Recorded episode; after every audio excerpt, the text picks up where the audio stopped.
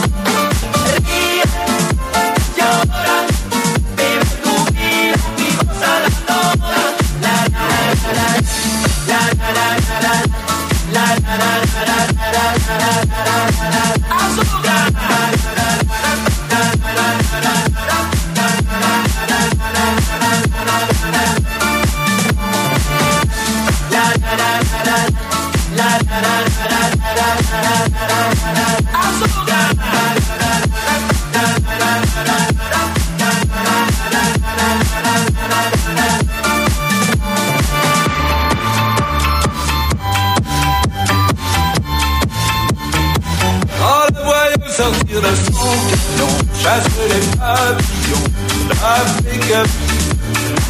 Les cannibales en condition, arrêtèrent sans façon. Ils essayaient de parler anglais, espagnol, portugais, chinois. Mais en voyant leur mâchoire qui souffrait, ils se mirent à hurler de froid. Monsieur Cannibal,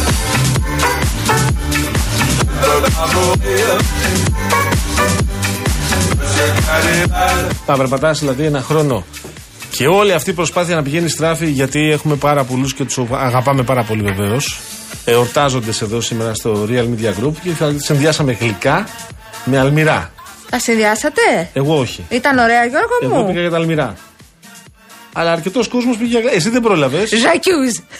Θα Λοιπόν. σπάσω τη σιωπή μου. Συγγνώμη. Η ώρα είναι 7 λέω. Ε, καλά 17 και 09. Θα είναι σε δύο ώρες. Ναι. Είναι 5 και 10. Ωραία. Ναι. Χοντρικά 5 και 10. Ωραία, πέρασε. Εγώ έφτασα πριν λίγο γιατί ανήκω Δεν σε ξέρω αν αυτού μας που έλεγε η κρατήσουν κυρία γλυκά. Πελαγία Κατσούλη ότι υπάρχει τεράστια κυκλοφοριακή συμφόρησης. Τι λες, Είμαι υπήρχε. κομμάτι της συμφόρησης. Εντυπωσιάζει. Συμφόρηζα κι εγώ. Από κυφισό δεν ερχόσουν πάντω. Όχι. Γιατί αν είσαι στο Αλλά και Κηφισό από εκεί τώρα- που ερχόμουν, όλη η κυφυσία, Γιώργο μου, δεν ανεβαίνει. Δεν ανεβαίνει. Δεν ανεβαίνει Αλήθεια. κυφυσίας, δεν κατεβαίνει ο κυφισό. Όχι, όχι, όχι. Πε, τώρα σοβαρά. όχι, δεν κατεβαίνει ο κυφισό. δεν γίνεται να ξεκινάς για να πας στη δουλειά σου πόση ώρα νωρίτερα. Πόση ώρα νωρίτερα πια είναι OK να ξεκινάς για να πας στη δουλειά σου για να φτάσεις την ώρα σου. Και εγώ δεν χτυπώ για κάρτα. Μα ακούτε εσείς, θα με καλύψει ο Παγάνης κανένα πεντάλεπτο. κάρτα. Αν μου δώσεις Εντάξει, την κάρτα, υπάρχει θα την μια χτυπάω εγώ. συνέπεια. Καλά θα πάει αυτό. λοιπόν, συγγνώμη, τι πρέπει να γίνει σε αυτή τη χώρα για να πηγαίνουμε στη δουλειά μας κανονικά; Α, να ξεκινάμε μικρύνουν δύο- οι αποστάσεις. Δύο ώρες νωρίτερα. Ναι, δεν ξέρω. Εσύ ε, στον Κυφισό αυτή την ώρα, στο κατερχόμενο, πιάνει από τη Νέα Ερυθρέα. Το ποτηλιάρισμα, όχι. δεν, δεν υπάρχει, παιδί μου. Ε, Και πηγαίνει έτσι. Τι περνάνε οι άνθρωποι δηλαδή. Δεν Μέχρι το- υπάρχει. μέχρι Εγάλιο, μέχρι Και Περιστέρι. υπάρχει και φοβερός εκνευρισμό στους δρόμους και είναι πολύ λογικό να υπάρχει. Αλλά επιμένω. Να πάω στο πρώτο θέμα που λέτε κυρίες μου και κύριοι, κανείς δεν σκέφτηκε. Τόσοι Ανδρέιδες εδώ. Ναι. Κανείς δεν σκέφτηκε. Κάτι ένα. Τι έπρεπε να κάνουν, να γράψουν παιδιά, αυτά είναι για τη Ένα διαμαλή. γλυκάκι. Καλά. Οι άλλοι δεν σκεφτήκανε. Οι άλλοι να πεις με έχουν γραμμένοι στα παλαιότερα των υποδημάτων τους. Οι άλλοι, οι υπόλοιποι εδώ μέσα. Εσύ Εγώ. που είσαι το ραδιοφωνικό Εγώ μου ήμουν τέρι. κάτω. Και Είχα δεν είχε δουλειά κουτιά σήμερα. κάτω. Είχε, τα πήγα και τα είδα. Και δεν μπορούσες Αυτά με να τα πάρεις αργυρά, μία τι λες, τα- χαρτοπετσετούλα και Πήρα, να βάλεις πήρα, ναι. πάνω ένα Να τα τρουφάκια φάω ήταν χωρίς αυτά, το χαρτοπετσέτα. ξέρω. Εννοείται ότι τα έφαγα με χαρτοπετσέτα όλα. Το ξέρω. Πάρε ένα τρουφάκι, Ήταν βάλ το σε ζεστά. μια άκρη, να μην το βλέπεις. Τα τρυφάκια που. Α, καλά. Αυτά τα ωραία, τα τρουφάκια, τα γνωστά. Αυτά ήρθαν από τον Ανδρέα Κουρί τα τρουφάκια. Σκίζανε. Γνωρίζω. Ανδρέας Σελεμής έφερε αλμυρά. Ο Ανδρέας ο Θέμελης κάτω έφερε. Αλμυρά, τι αλμυρά έφερε ο Α, Σαλεμή. Τι να σου κόλασε. Λουκάνικο πιτάκια, Και, τυροπιτάκια ε, και είχε τέτοια. Ή μέσα μπομπίτσες. Όχι, όχι, αυτά που είπες, αλλά ήταν ζεστά όλα. Μ' αρέσουν Εγώ αυτά. περπάταγα τώρα πρέπει να ξαναρχίσω πάλι να περπατάω. 6, 6 Δεκέμβρη, πάλι του Αγίου Νικολάου, περιμένω από τον Μπογιόπουλο, στον οποίο έχω κάνει δική παραγγελία. Τι του έχεις παραγγείλει; Ε, αυτά που μας αρέσουν. Τα μακαρονοειδή. Α, τέλεια. Λοιπόν, θα περιμένουμε να έρθει το Αγίου Νικολάου. Δεν ξέρω, μετά 22 Δεκέμβρη γιορτάζει η Αναστασία Γιάμαλη. Ποτέ. 22 Δεκέμβρη, Γιώργο. Πέντε Ωραία. χρόνια κάνουμε Γιατί εγώ την εκπομπή. παίρνω συνέχεια το Πάσχα. Δεν πειράζει, ακούω σε όλα. Αλλά τέλος πάντων, εντάξει, επαναλαμβάνω. Ο Σαλεμή δεν τον νοιάζει. Θα με πάρει τηλέφωνο να μου κάνει καμιά πλάκα. Ναι. Μα δεν έχει κουρίσει, θα ήλπιζα να τον νοιάζει λίγο Τι περισσότερο. θα κάνει ο άνθρωπος, έφερε εδώ πέρα. Ένα Κούτε πάνω, τυλικάκι κούτε κάτω. σε μια γωνίτσα να φάει και αυτό Κάτσε το να- κορίτσι που έρχεται Καλέ, αργά. παιδιά, αυτά είναι για την Αναστασία, μην τα φάτε. Ένα! Τόσα. Βλέπω τα κουτιά, τα κουτιά ήταν μεγάλα. Τα Μεγάλα. κουτιά είχαν χωρητικότητα. Πρέπει να περιδρομιάσατε από 4-5 τρουφάκια ο καθένας. Τι είπες; Μέχρι και ο Σταυρακάκη χόρτασε. Ναι. Ε, Δεν θα συμμε- Να τους δεν θα χαιρόμαστε. συμμετέχω. Όλους. Χρόνια σε πολλά σε όλες και όλους. Ναι, να είστε όλοι καλά, να έχετε υγεία και να έχετε αγάπη. Α, καταπληκτικό. Μου στέλνει ένας συνάδελφος ότι Ναι. πλέον στα τηλεοπτικά ρεπορτάζ για την ακρίβεια η μουσική επένδυση. Τι μουσική είναι; Τι βάζουμε; Θρίλερ. Άνοιξα αυτό εδώ το απορριπαντικό. Αυτό και έχει τόσο Και μέσα. τι βρήκα Γκαν, γκαν, μέσα. γκαν, γκαν, γκαν, Βρήκες, γκαν, βρε; γκαν, γκαν. Αέρα. Αχ, Θεέ μου, άλλο κακό να μην μας βρει. Καλησπέρα σας, καλώς ήρθατε. Είστε συντονισμένες και συντονισμένοι στον Real FM στους 97 και 8. Ο κύριος Γιάννης Καρακευρέκη βρίσκεται στην κονσόλα του ήχου. Γλυκό έφαγες, Γιάννη μου; Μάλιστα. Η κυρία Βάσια Κούτρα βρίσκεται στο τηλεφωνικό κέντρο. Στο κιούτ το κορίτσι μας. Βάσια, εσύ γλυκό έφαγες; Έφαγες κι εσύ. Τέσσερα! Αυτή μου φάγε τα γλυκά. Το κοριτσάκι της. Δεν το κατηγορώ. Όχι το κοριτσάκι, το κοριτσάκι έφαγε τέσσερα γλυκά. Κοριτσάκι και στα καλά και στα δύσκολα.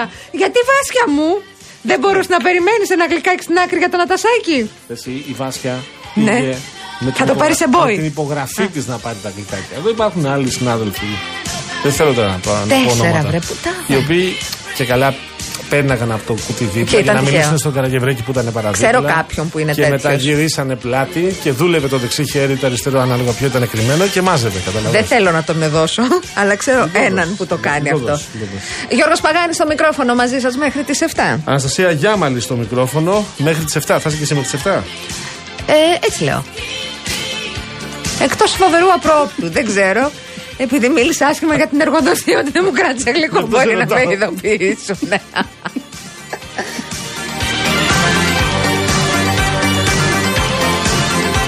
Ωστόσο, να φύγω από τα γλυκά, Πού θα πας, καταγγέλω. θα πας; Καταγγέλω, καταγγέλω, καταγγέλω. Σωματάκια.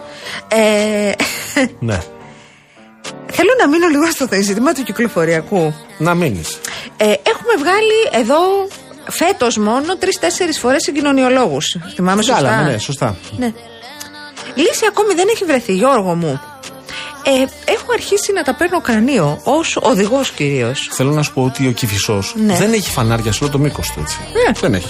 Είναι μόνιμα στα Είναι σαν ένα σταθερό κόκκινο. Το λέω αυτό. Βεβαίως. Είμαι βέβαιος. Βεβαίως είμαι βέβαιος, ε. Ωραίος, άρεσε. Τέλειο. Λοιπόν, εμ, έχει. Εμ, Μια βεβαιότητα. όχι, όχι, όχι. έχει κάτι κόμβους, οι οποίοι είμαι βέβαιος, αυτό εκεί είναι η Α. βεβαιότητα, ότι δεν υπάρχουν στην υπόλοιπη Ευρώπη. Είσαι βέβαιος, Γιάνγκο; Ε, ε, ναι, είμαι. είμαι, πώς τη λέγανε. τη- Βίρνα. Είμαι Βίρνα. Δηλαδή, όταν βγαίνεις και οδηγείς, είσαι στην αριστερή. Και κατεβαίνεις και έρχεσαι από το ύψος του περιστερίου. Και Η πηγαίνει αριστερή είναι γρήγορη. προ Ρέντι. Πας. Σε πετάει αριστερά. Ναι. Αν θες να φύγεις δηλαδή από τον ε, Κηφισό, θα πρέπει να μείνει στην αριστερή για να στρίψεις αριστερά. Επίσης, όσοι έρχονται από το κέντρο βγαίνουν στον Κηφισό από αριστερά. Αυτά τα πράγματα δηλαδή είναι καταπληκτικά. Καταπληκτικά. Αυτό που λέμε σχεδιασμός. Παράδειγμα, εχθές ανέβαινα στον Καρέα. Ε, από Κατεχάκη για να μπω στον Καρέα υπάρχει ένα φανάρι εκεί. Ναι, ναι. Κάποιος λοιπόν όταν σχεδίαζε εκεί την ε, λεωφόρο Καρέα και την Κατεχάκη σκέφτηκε γιατί είχε φαϊνή ιδέα, το σκέφτηκε ο άνθρωπος. Α βάλω μια στάση λεωφορείου Τέλειο. στα 15 Εκεί. μέτρα από το φανάρι της Κατεχάκη. Όπου εκεί αν έχει λεωφορείο ή αν είναι ένας κύριος ή μια κυρία που θέλει να σταθμεύσει το κακό, κάκι, αλλά θέλει να σταθμεύσει το αυτοκίνητό της, οι τελευταίοι Κόβει όλο δύο-τρεις το δρόμο. είναι εκτεθειμένοι στην Κατεχάκη πάνω στα ρεύματα όπως Με και το τα αυτοκίνητα κουπί με τους. κόκκινο. Δηλαδή εκεί. Αυτό δείχνει τι καλό σχεδιασμό είχαμε όταν σχεδιάζαμε την Αθήνα και μπράβο μας. Να σου πω κάτι. δεν Έχω είναι- πάει στο Πακιστάν.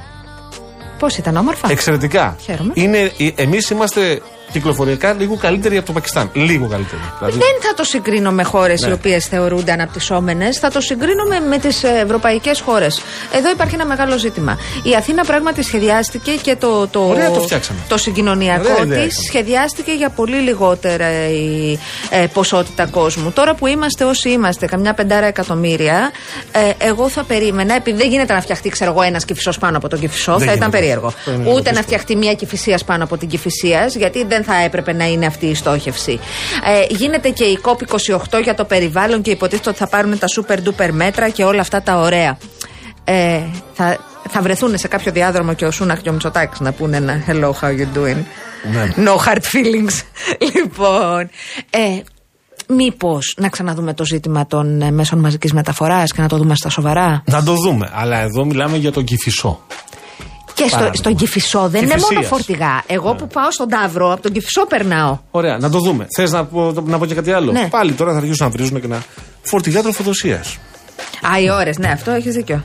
Επίσης, κι άλλο ένα τώρα γιατί θα αρχίσουν εδώ να. Όταν δεν ξέρουμε εμείς πώς να οδηγήσουμε, πώς να συμπεριφερθούμε, και όταν εγώ θα σταθμεύσω σε ένα δρόμο μπροστά, αδιαφορώντας για το αν έρχεσαι εσύ από πίσω και ο Καραγευρέκης που μπορεί να πέσετε πάνω στο αντίθετο ρεύμα, γιατί εγώ δεν είμαι πάρα πολύ καλός, δεν έχω πολύ καλό, δεν έχω χώρο, δεν έχω δυνατότητα να κάνω τους ελεγμού γρήγορα. Όλο αυτό επιβαρύνει. Βεβαίως, το λέω αυτό αφού πρώτα έχω τονίσει ότι οι υποδομές είναι αστείες. Το είπα για να μην αρχίσετε πάλι να μου λέτε για ατομική ευθύνη κτλ. Λοιπόν, όλο αυτό πρέπει να το ξαναδούμε. Έχεις δίκιο. Έχεις δίκιο. Στα... Και επαναλαμβάνω, ναι. και ίσως δεν έχει ούτε ένα φανάρι. Να πεις ότι το φανάρι προκαλεί Θεωρείς ότι θα βοηθούσε; κυκλοφοριακή. ε, όχι, Όχι, λες ότι λειτουργεί. Λέω, Ε, δεν δεν- έχει φανάρι. Και παρόλα αυτά που τηλιάρει κατά αυτόν τον τρόπο. Έτσι. Ναι, αυτή είναι η κατάσταση. Αυτή είναι η κατάσταση όπως την περιγράψαμε. Ε, να πούμε ότι σήμερα είναι μέρα που ο ελληνικός πολιτισμός ε, βιώνει μια μεγάλη απώλεια.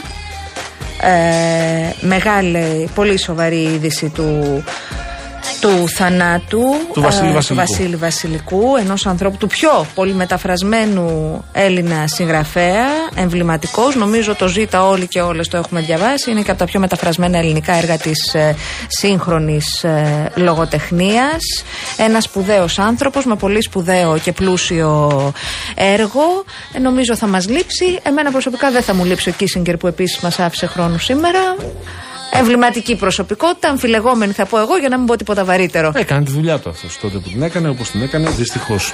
Την έκανε και στην Κύπρο. Με την Κύπρο. Την και έ- με τους τύπους που ήταν εδώ πέρα, οι οποίοι φοράγανε στολές και λέγανε ότι έχουν κάνει επανάσταση, με αυτούς τους τύπους, οι οποίοι δεν ξέραν τι τους γίνεται. Έτσι. Προφανές. Τους Ε, οποίους και βέβαια τους κατατρομοκράτησε. Και όχι μόνο. Και ήταν η Κύπρος όπως ήταν και οι Έλληνες που πολεμούσαν εκεί και οι Κύπροι και οι, οι προερχόμενοι από την, ε, από την Ελλάδα.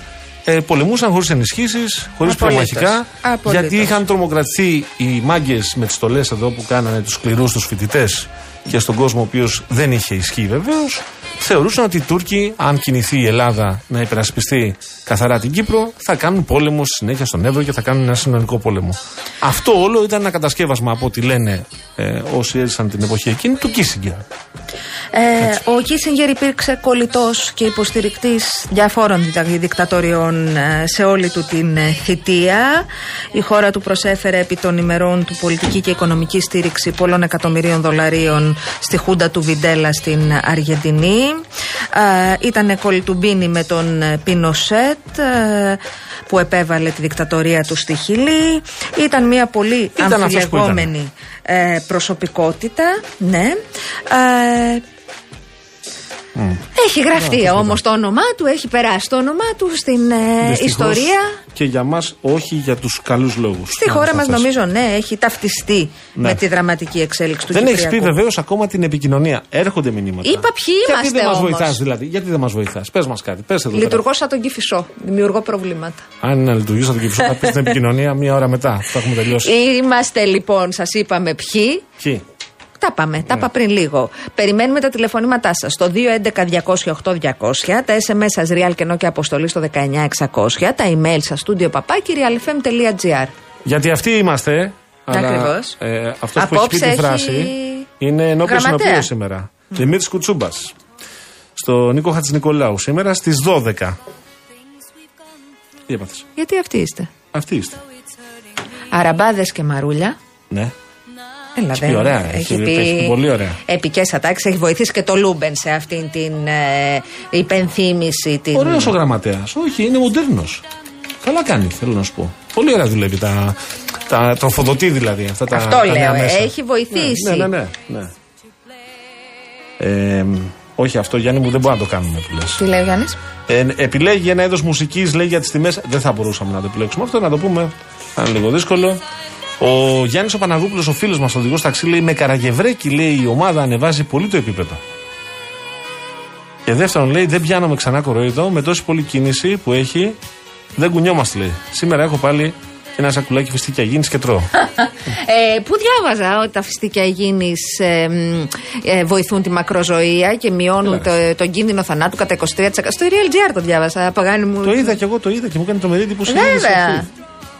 Δεν είναι από τα Φιστίκια. αγαπημένα μου τα γίνης, αλλά. Ούτε εμένα. Ναι. Με κουράζει λίγο η υπόθεση το τσίκι τσίκι, το άνοιγμα. τσίκι τσίκι όμως. Ενώ προτιμώ τον Πασατέμπο παρότι έχει αυτή τη δυσκολία στην. Τέλο τώρα έχουμε περάσει. Παιχνίδια στο γήπεδο έχουμε περάσει. Να ρωτήσω κάτι. Ναι. Δεν θα βρεις. Όχι. Εγώ να βρω. Όχι, ενώ δεν θα θυμώσει, δεν θα με κοιτάξει σαν να όχι. είμαι alien. Ναι. Πήγαινες γήπεδο. Ναι. Έπαιρνες το φακελάκι με το Πασατέμπο. Θα την πήγαινε, ε. Ε, Ναι, είχε. Τι; Ε, δεν είχε αυτό το κόξ, άμαλι. Θα την πει την Ατακά, έρχεται η Ατακά. Τα, τα τσόφλια. Ναι, ήμουν βέβαιος. Πού τα πετούσατε; Θα μας πει τώρα δεν είχαμε οικολογική συνείδηση. Αυτό θέλει να μας πει. Όχι, είναι οργανικό απόρριμα. Άρα διαλύεται. Ναι. Ναι. Α, κάτω. Τι; Κάτω. Όχι, είχαμε, ε, τότε εί- είχαμε καλαθάκι όλοι δίπλα μας από ένα που φέρναμε και φροντίζαμε και τα βάζαμε εκεί. Και μετά Α, σκουπίζαμε μπράβο, όλα και τα μπράβο. βάζαμε. Γιατί δεν είναι αυτοκαθαριζόμενο το γήπεδο, Γιώργο μου. Α, άρα κάτω τα πετούσα. Σου είπα, θα την πει την Ατάκα, την είπε. Να Άρα μην κάτω το- ρωτήσω. Αναστασία μου, πού αν τα πετάγαμε ακριβώς; Πού αν τα πετάγαμε; Μπορεί να σας έδιναν και ένα δεύτερο σακουλάκι για τα τσόφλια. Ναι. Σου έχω πει ότι έλεγα στο σχολείο. Φωνάζεις ο Σταυρακάκης. Στο γήπεδο. Πάθει όλα. Ότι μου άρεσε ο Πασατέμπο πολύ. Ναι. Σερίκη, και η, η πορτοκαλάδα στο πλαστικό σφαιρίδιο. Α, τα έχω δει αυτά. Όπου ο πατέρας μου δεν θα μου παίρνει, γιατί ήξερε ο πατέρας μου ότι βλέποντας οι αστυνομικοί μέσα στο γήπεδο πλαστικά σφαιρίδια, καταλαβαίνω ότι τα θες για να τα πετάξεις στο. Σου λέει αυτό. Εσύ τώρα- ήθελε να την πιει Εγώ όμως. θα το πιω, δεν θα το πετάξω. Του λέω, Θα το πιω, δεν θα το πετάξω. Αλήθεια σας λέω, το ορκίζομαι.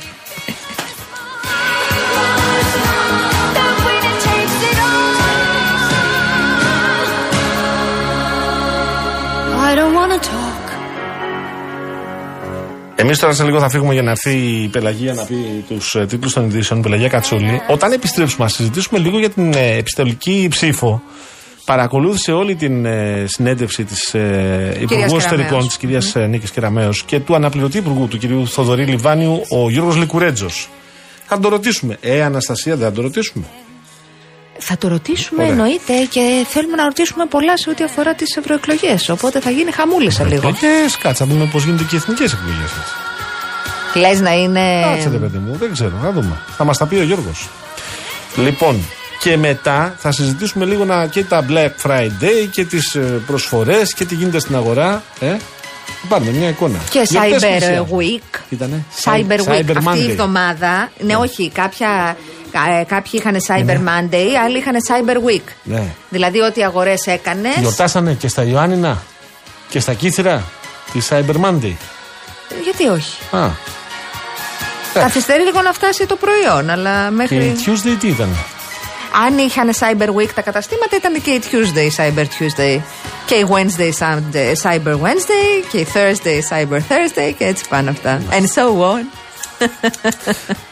Πάω να ξανακρυφτώ στο, στο κρεβάτι μου. Ε, Έχει αλλάξει ο κόσμος πολύ, δεν το αναγνωρίζω. Τι cyber και cyber, και δεν μπορούμε να πούμε. Είναι μια ευχαριστη... ε, ε, ευχάριστη Δευτέρα. Κυπερεβδομάδα. Δε- Είναι Δευτέρα με εκτόσεις. Γιατί είναι διαδικτυακές εκτό μάνα μου cyber κυβερνοχώρος. Έλα, Πελαγία, κάτσου να μας πεις τους τίτλους. Έλα.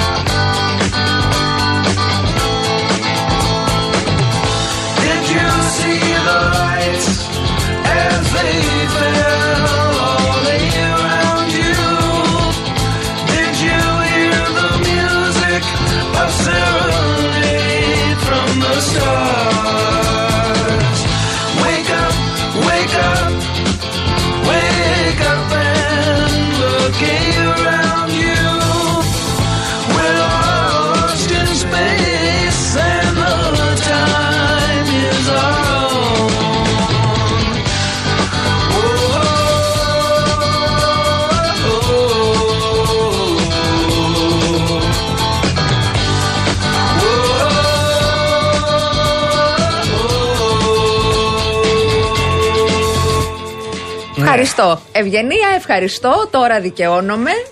Έχουμε πει ότι εγώ είμαι χάμπαρη με τους χάρτες. Είπε, η- λέει η φίλη μας η Ευγενία, Γιώργο, μια φορά Θα μόνο. είχα την διαβάσεις και τύχη». το από κάτω. Εννοείται, θα Όλα το διαβάσω διαβάσεις. όλο. Λέει, Έτσι, Γιώργο, μια φορά μόνο είχα την τύχη να ακούσω την Αναστασία για την κίνηση αφού έλειπες. Γιατί τα λέει πάντα ο Γιώργος και τη λέει πάντα ο Γιώργος, γιατί ο Γιώργος καταλαβαίνει να διαβάσει το χάρτη.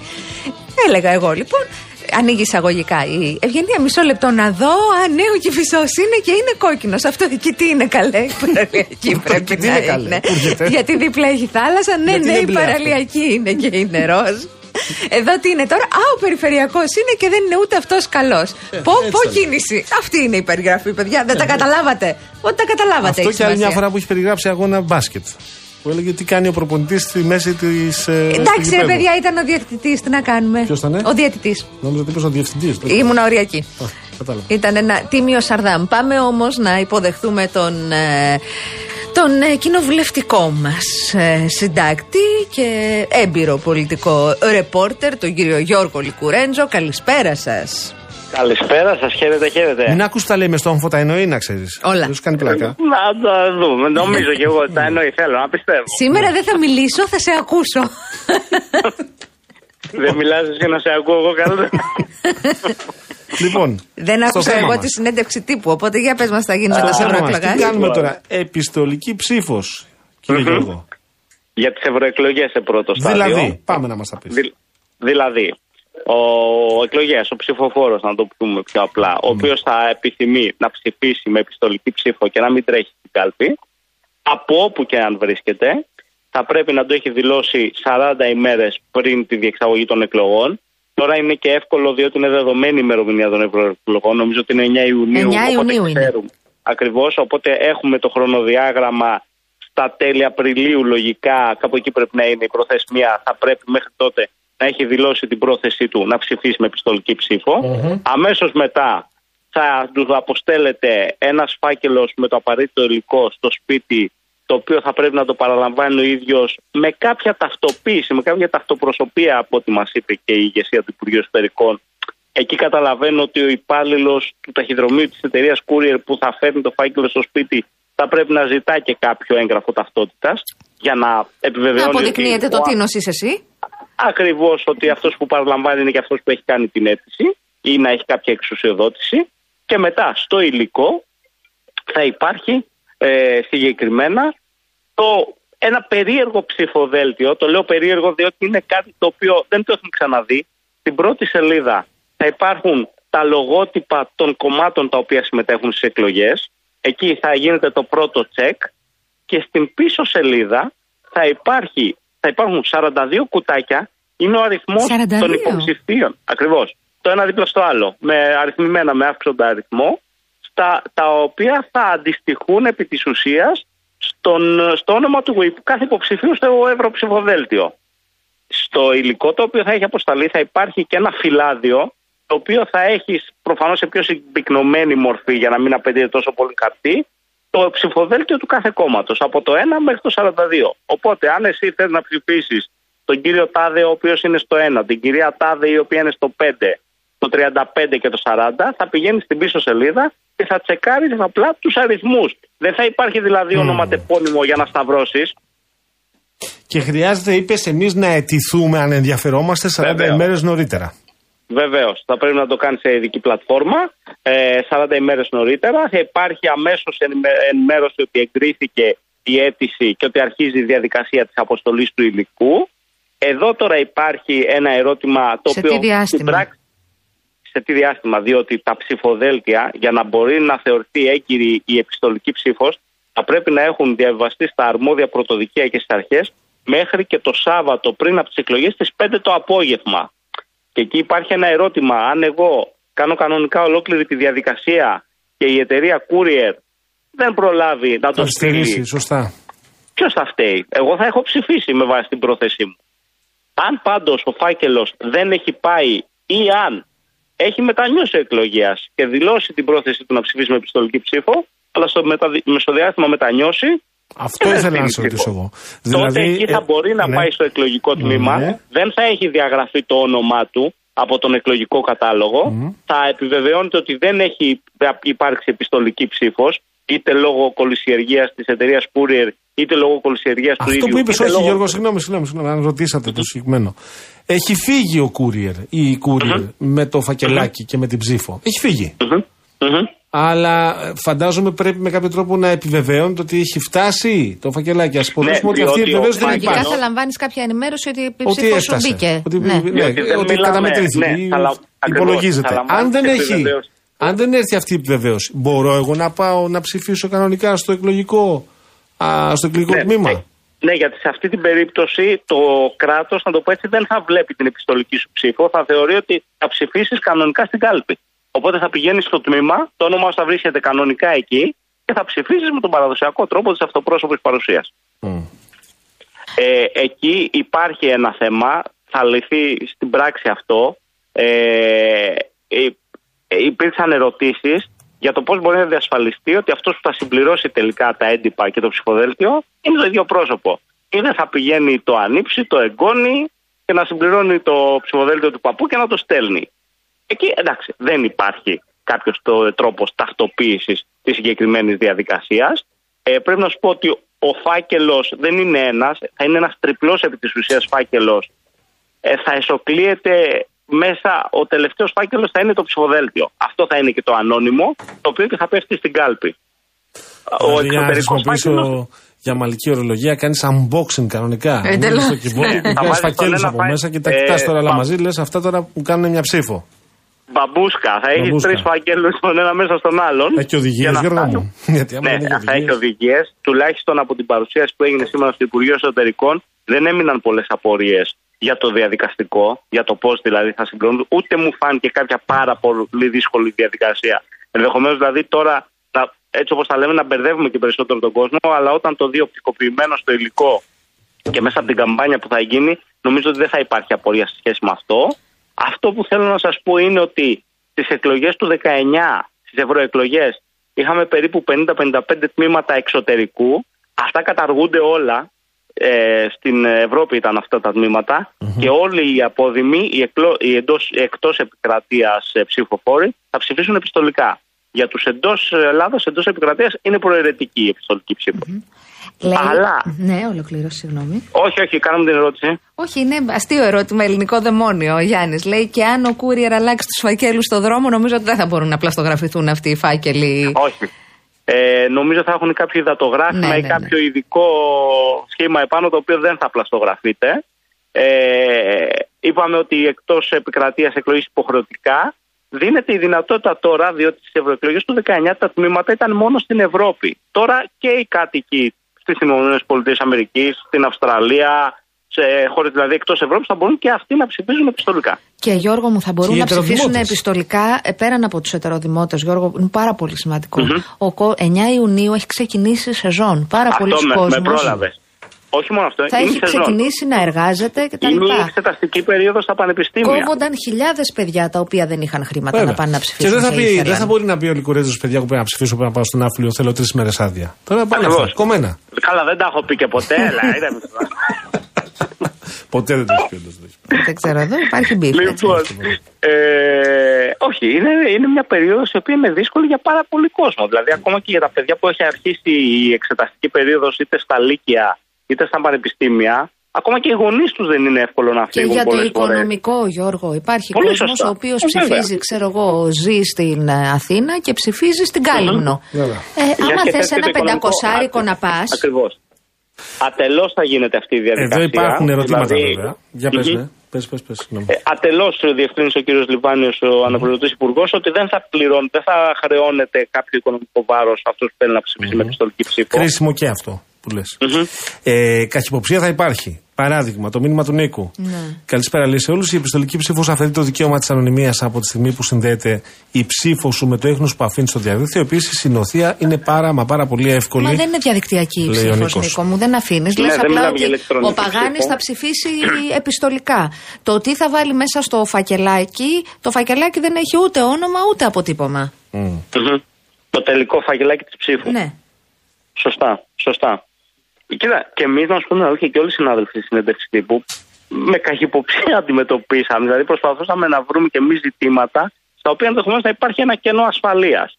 Ε, Κάπου θα καταλαβαίνω- καταλαβαίνω ότι στο Υπουργείο αυτή την ώρα θεώρησαν ότι το να πηγαίναμε σε διαδικασία ηλεκτρονικής ψήφου, ψήφου ενείχε πολύ μεγαλύτερο κίνδυνο ασφάλειας από αυτό το σύστημα της επιστολικής με τον πατροπαράδο τρόπο του φακέλου ε, του χειρόγραφου, της χειρόγραφης συμπλήρωσης των στοιχείων και της αποστολής τους στα πρωτοδικεία. Τώρα Χρειάζεται και μια. Ναι, ίσως έχουν εικόνα, Γιώργο, του σχεδιασμού και τη προετοιμασίας που απαιτείται. Γιατί, για παράδειγμα, εδώ ο Αλέξης λέει, θυμάστε, λέει, με, τη, με το lockdown, ε, κράσανε το σύστημα με τους διανομής. Πράγματι, για Πολύ σωστά. Και λέει τώρα θα πρέπει να μπει σε κάποια ηλεκτρονική σελίδα να δηλώσει επιθυμία από την ηλεκτρονική σου ταυτότητα στο wallet, να πιστοποιήσεις την παρουσία σου, να στείλεις το χαρτί με courier. Με τα ταχυδρομικά λέει η έξοδα του κράτου στη διαδικασία. Σωστά. Ναι. Σωστά. Ναι, αλλά ποιος λέει να σκεφτεί μια εφαρμογή; Μήπως έρχεται εφαρμογή μετά; Μα- Άγνωστο, δεν σας είπανε. Αυτό που μας είπε και η κυρία Κεραμέο και ο κύριος Λιπάνης είναι ότι δεν βρισκόμαστε σε αυτό το σημείο της ηλεκτρονικής ψήφου και ότι αυτό είναι κάτι το οποίο είναι πολύ μακριά ακόμα. Ναι. Ε, Επίσης, δεν μας απαντήθηκε τουλάχιστον σε πρώτο βαθμό αν είναι έτοιμο το κράτος. Νομίζω ότι είναι ένα τεστ αυτό που θα γίνει τώρα για να μεταφέρει το ίδιο σύστημα και στις εθνικές εκλογές. Όπου εκεί τα πράγματα είναι ακόμα πιο σύνθετα. Γιατί εδώ μιλάμε για ενιαίο ψηφοδέλτιο σε όλη τη χώρα, ίδιο αριθμό υποψηφίων σε όλα τα ψηφοδέλτια. Α, και αυτό είναι μια επίσης λεπτομέρεια η οποία δεν έχει να κάνει τόσο με την επιστολική ψήφο. Ε, το ψηφοδέλτιο για να θεωρηθεί πλήρες και ο συνδυασμός για να είναι πλήρης θα πρέπει να έχει 42 υποψηφίους. Μέχρι το 19 ήταν δυνητικός αυτός ο αριθμός. Υπήρχαν δηλαδή ευρωψηφοδέλτια και με 5 και με 7 υποψηφίους. Σε μικρότερα κόμματα προφανώς. Ακριβώς. Αυτό δεν υπάρχει και ενδεχομένως να δυσχεράνει λίγο τα Ε, μικρότερα βέβαια, πρέπει να κόμματα. βρουν 42. Τώρα. Να βρουν 42 υποψηφίους για να κλείσει το ψηφοδέλτιο. Να θυμίσω, επειδή βλέπω την καχυποψία και ε, βλέπω ότι αρκετός κόσμος ζωτάει εδώ με τα μηνύματα, να θυμίσω ότι τη δεύτερη Κυριακή των Αυτοδιοικητικών είχαμε 27% συμμετοχή Στο, στο Δήμο Αθηναίων. Και εδώ- των Αθηναίων. Και για την Λοιπόν, Ψάλα, πώς πάμε είχαμε, είχαμε- τώρα. Είχαμε γύρω στο 40. 30. Χαμηλή, χαμηλή, χαμηλότατη συμμετοχή. Παιδιά, δεν χαμηλότερη, γίνεται αλλά. τώρα αυτό. Είναι σαφές ότι Λοιπόν, με αυτόν τον τρόπο ε, καταπολεμάς και αυτό, την αποχή δηλαδή. Έτσι. Αυτός νομίζω ότι είναι ο, μεγα... ο βασικότερος στόχος του Υπουργείου και της κυβέρνησης που φέρνει αυτό το νομοσχέδιο τώρα. Ε, Και το κάνει σε μια χαλαρή ψήφο, όπως είναι οι ευρωεκλογές, που δεν. Ακριβώς. Μου προκάλεσε έτσι μεγάλη εντύπωση πώς κατάφεραν και το κράτησαν μυστικό τόσο καιρό. Εκεί υπάρχει και μια δυσαρέσκεια από τα κόμματα της αντιπολίτευσης ότι δεν είναι δυνατόν να ανακοινώνεται κάτι τέτοιο χωρίς να έχει υπάρξει διαβούλευση. Δεν το λέω σε επίπεδο διαφωνίας με τη διαδικασία και με τον νέο τρόπο Σε διεξαγωγής επίπεδο των εκλογών. διαδικασίας, Αλλά σε επίπεδο ναι. πολιτικής συνεννόησης. Σου θυμίζω συζήτησης. ότι πέρυσι, πριν γίνουν οι εκλογές οι εθνικές, Γιώργο, θα το θυμάσαι και εσύ και ο Παγάνης εδώ, ε, υπήρχε μια ολόκληρη συζήτηση ότι θα αλλάξει ο τρόπος εκλογής στις ευρωεκλογές και ότι θα γίνει Σωστά. με λίστα.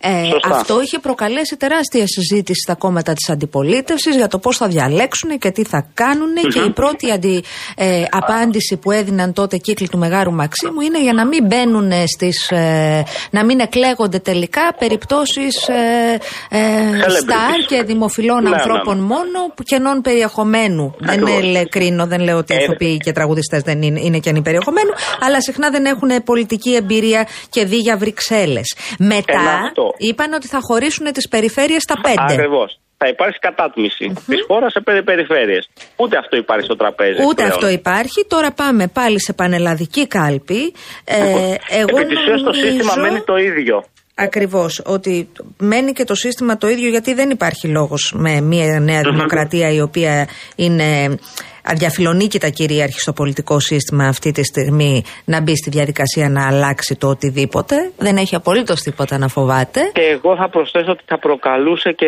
έτσι μια μεγαλύτερη τριβή με τα μικρότερα κόμματα, διότι ειδικά στο ζήτημα της κατάτμισης, είτε πέντε ήταν είτε πολύ περισσότερο, αν ήταν 7 οι εκλογικές περιφέρειες, ε, πιο έμπειροι εκλογολόγοι από εμάς λένε ότι ενδεχομένως θα μπορούσαν κόμματα τα οποία μπορεί πανελλαδικά να συγκέντρωναν 4-5% να δυσκολεύονταν να εκλέξουν ακόμα και έναν ευρωβουλευτή. Μμ. Μάλιστα.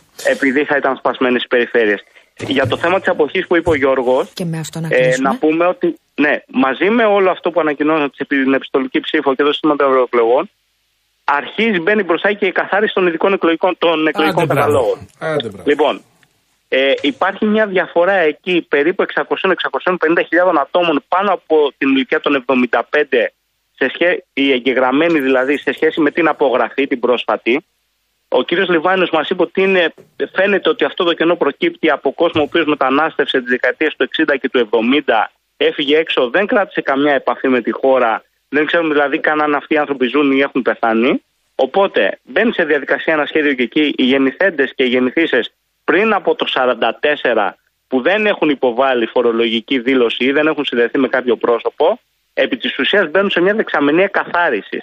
Θα υπάρξει με κάποιο τρόπο η ενημέρωσή τους. Αν δεν κάνουν αυτοί κάποια ενέργεια για να δείξουν ότι είναι εδώ παρόντες και θέλουν να ψηφίζουν, θα διαγράφονται από τους εκλογικούς καταλόγους. Είναι ένας πολύ μεγάλος αριθμός. Φανταστείτε δηλαδή τώρα ότι 500-600 άνθρωποι είναι κοντά στο 10% αυτών που ψηφίζουν. Ε, έπρεπε να γίνει, Γιώργο. Και υπάρχει και το, ε, το ερώτημα που θέτει ένας Γιώργος επίσης, χωρίς να το ρωτήσουμε, το πες μόνος σου εσύ. Ε, είναι ένας παράγοντας που, που και αυτό συμβάλλει στην αύξηση της αποχής, έτσι. μάλλον στα φαινομενικά μεγάλα ποσοστά της αποχής. Λοιπόν, Γιώργος Λικουρέτζος. Ευχαριστούμε Αυτά. θερμά. Σας ευχαριστούμε, Γιώργο μας. Εγώ σας ευχαριστώ. Καλή συνέχεια.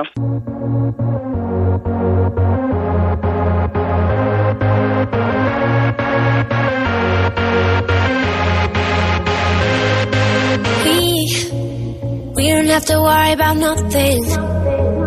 'Cause we got the fire, and we burning one hell of a something. They, they're gonna see us from outer space, outer space, light it up.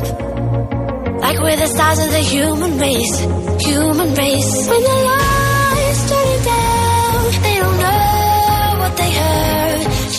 Λοιπόν, θέλ, θα ήθελα να μιλήσω. θες; κάτι; Εγώ θέλω να μιλήσω για τη Real News η οποία ετοιμάζεται μιλήσεις. και θα ετοιμάζεται και αύριο με αποκλειστικά ρεπορτάζ, με αναλύσεις, με αρθρογραφία. Έρχεται όμως και με υπέροχες προσφορές για όλους εσάς που την εμπιστεύεστε για την ενημέρωσή σας. Αυτή την Κυριακή δύο βιβλία με τη Real News. Το Χαμένο Παιδί, το best seller ψυχολογικό θρίλερ του πολυβραβευμένου συγγραφέα Christian White. Μαζί συμπληρώστε τη συλλογή σας με τα βιβλία του μοναδικού Γιάννη Ξανθούλη από τη βιβλιοθήκη της Real. Περιοδικό Food and Travel. Φτιάχνουμε λιχουδιές με κάστανα και χουρμάδε και επισκεπτόμαστε τις χριστουγεννιάτικες αγορές της Ευρώπης. Ακόμη δωρεπιταγή 5 ευρώ από τα σούπερ μάρκετ μπαζάρ και σκάναρε και κέρδισε στη στιγμή επώνυμες δωρεπιταγές ή μετρητά από το παντού app. Οι προσφορές μπαζάρ και παντού ισχύουν και στην απλή έκδοση αυτή την Κυριακή με τη Real News. Να μπούμε σε διαφημιστικό περιβάλλον Βεβαίως. και θέλω να σας πω ότι έχω κάποια νέα που σίγουρα σας ενδιαφέρουν αν βέβαια θέλετε κάθε φορά που βάζετε καύσιμα να κερδίζετε. Τα πρατήρια Shell παρουσιάζουν το νέο All Spin στο All Smart App που μοιράζει δώρα στη στροφή. Τι πρέπει να κάνετε; Απλά να βάλετε καύσιμα Shell V-Power και να περάσετε πόντους στην All Smart κάρτα σας. Έτσι έχετε ήδη κερδίσει spins για να γυρίσετε την τροχό του All Spin στο All Smart App και να διεκδικήσετε πόντους, κουπόνια και εκτόσει. Θυμηθείτε το την επόμενη φορά που θα επισκεφτείτε ένα πρατήριο Shell.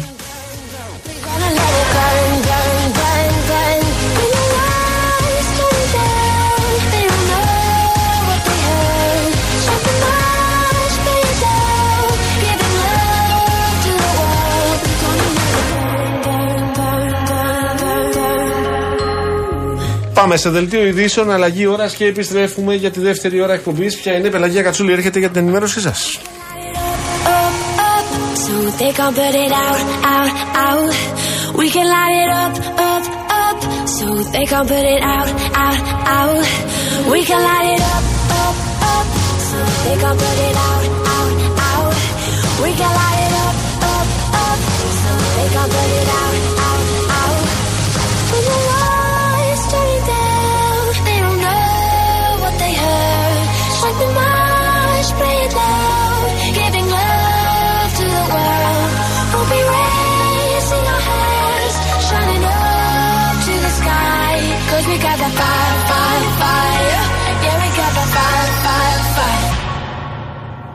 And we're gonna let it burn, burn,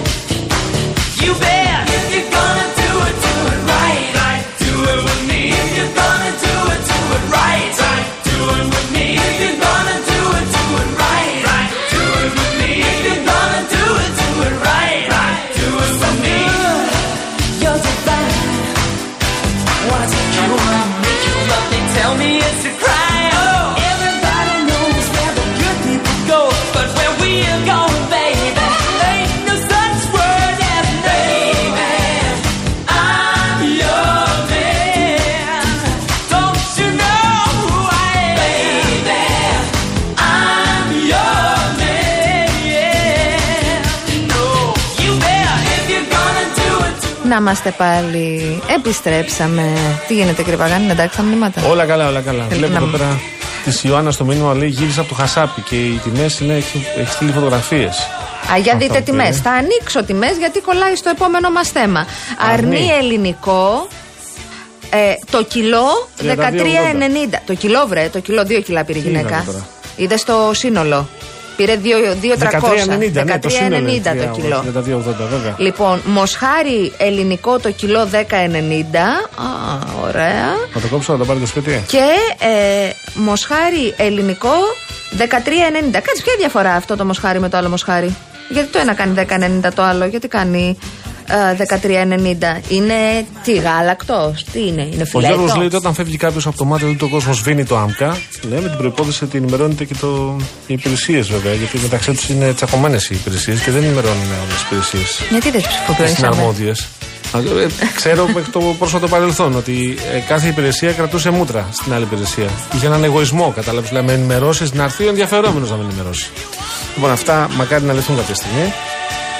Για Πάμε, τώρα πάμε, υποδεχθούμε. να υποδεχθούμε τον πρόεδρο του Εμπορικού και Βιομηχανικού Επιμελητηρίου Πειραιά, τον ε, φίλο μας, τον κύριο Βασίλη Κορκίδη. Καλησπέρα, πρόεδρε. Καλησπέρα, Καλησπέρα Πρόεδρε. κυρία Γιάμαλη, κύριε Παγάνη, να είστε καλά. Χαιρόμαστε που σας ακούμε πάντα, κύριε Εγώ Κορκίδη. σας ακούω κάθε μέρα και χαίρομαι Μας κάθε θυμάται. μέρα. Μας θυμάται. Ευχαριστούμε πολύ. Ευχαριστούμε. Να, να καλά. κάνω το ερώτημα, το, θέλω να δείξω στον κόσμο. Για το Ναι. Μοσχάρι μήπως είναι Όχι, όχι, όχι, όχι, καταματεμένο. όχι, όχι. τον ε, κύριο Κορκίδη τον εκτιμούμε και οι δύο πάρα πολύ και βεβαίως οι συναδελφοί του γι' αυτό και τους εκπροσωπεί ε, εδώ και πάρα πολλά χρόνια. Αλλά ε, θέλω να σας υποβάλω ένα ερώτημα γιατί μας τέθηκε πάρα πολλές φορές με τη μορφή μηνύματος τις προηγούμενες μέρες που είχαμε και την Black Friday Ναι. και είχαμε και προσφορές γενικότερα. Λένε αρκετοί, γιατί Ναι. ξέρετε είμαστε καχύποπτοι. Α, σε κάποια προϊόντα οι φίλοι μας οι έμποροι βάλανε μία τιμή ε, μια-δύο εβδομάδες νωρίτερα ε, κατά 30, κατά 20% ανεβασμένη και με την Black Friday φέρανε το προϊόν στα ίσα, δηλαδή στο κανονικό του κόστος. Ένα, μια απάντηση από αυτού.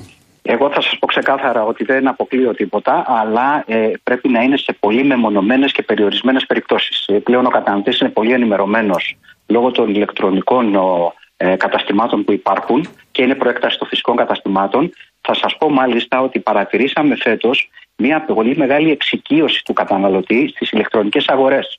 Που σημαίνει πριν κάνει αγορές, δηλαδή 7 στους 10 ε, αγοράζουν μέσω κινητών τηλεφώνων. Είχαμε μια αύξηση στις ηλεκτρονικές πωλήσεις, σε αιτήσια βάση βεβαίως, γιατί δεν μπορούμε να το προσδιορίσουμε τώρα στη μία εβδομάδα, στις 15 μέρες ή όλο τον Νοέμβριο, ε, 22%.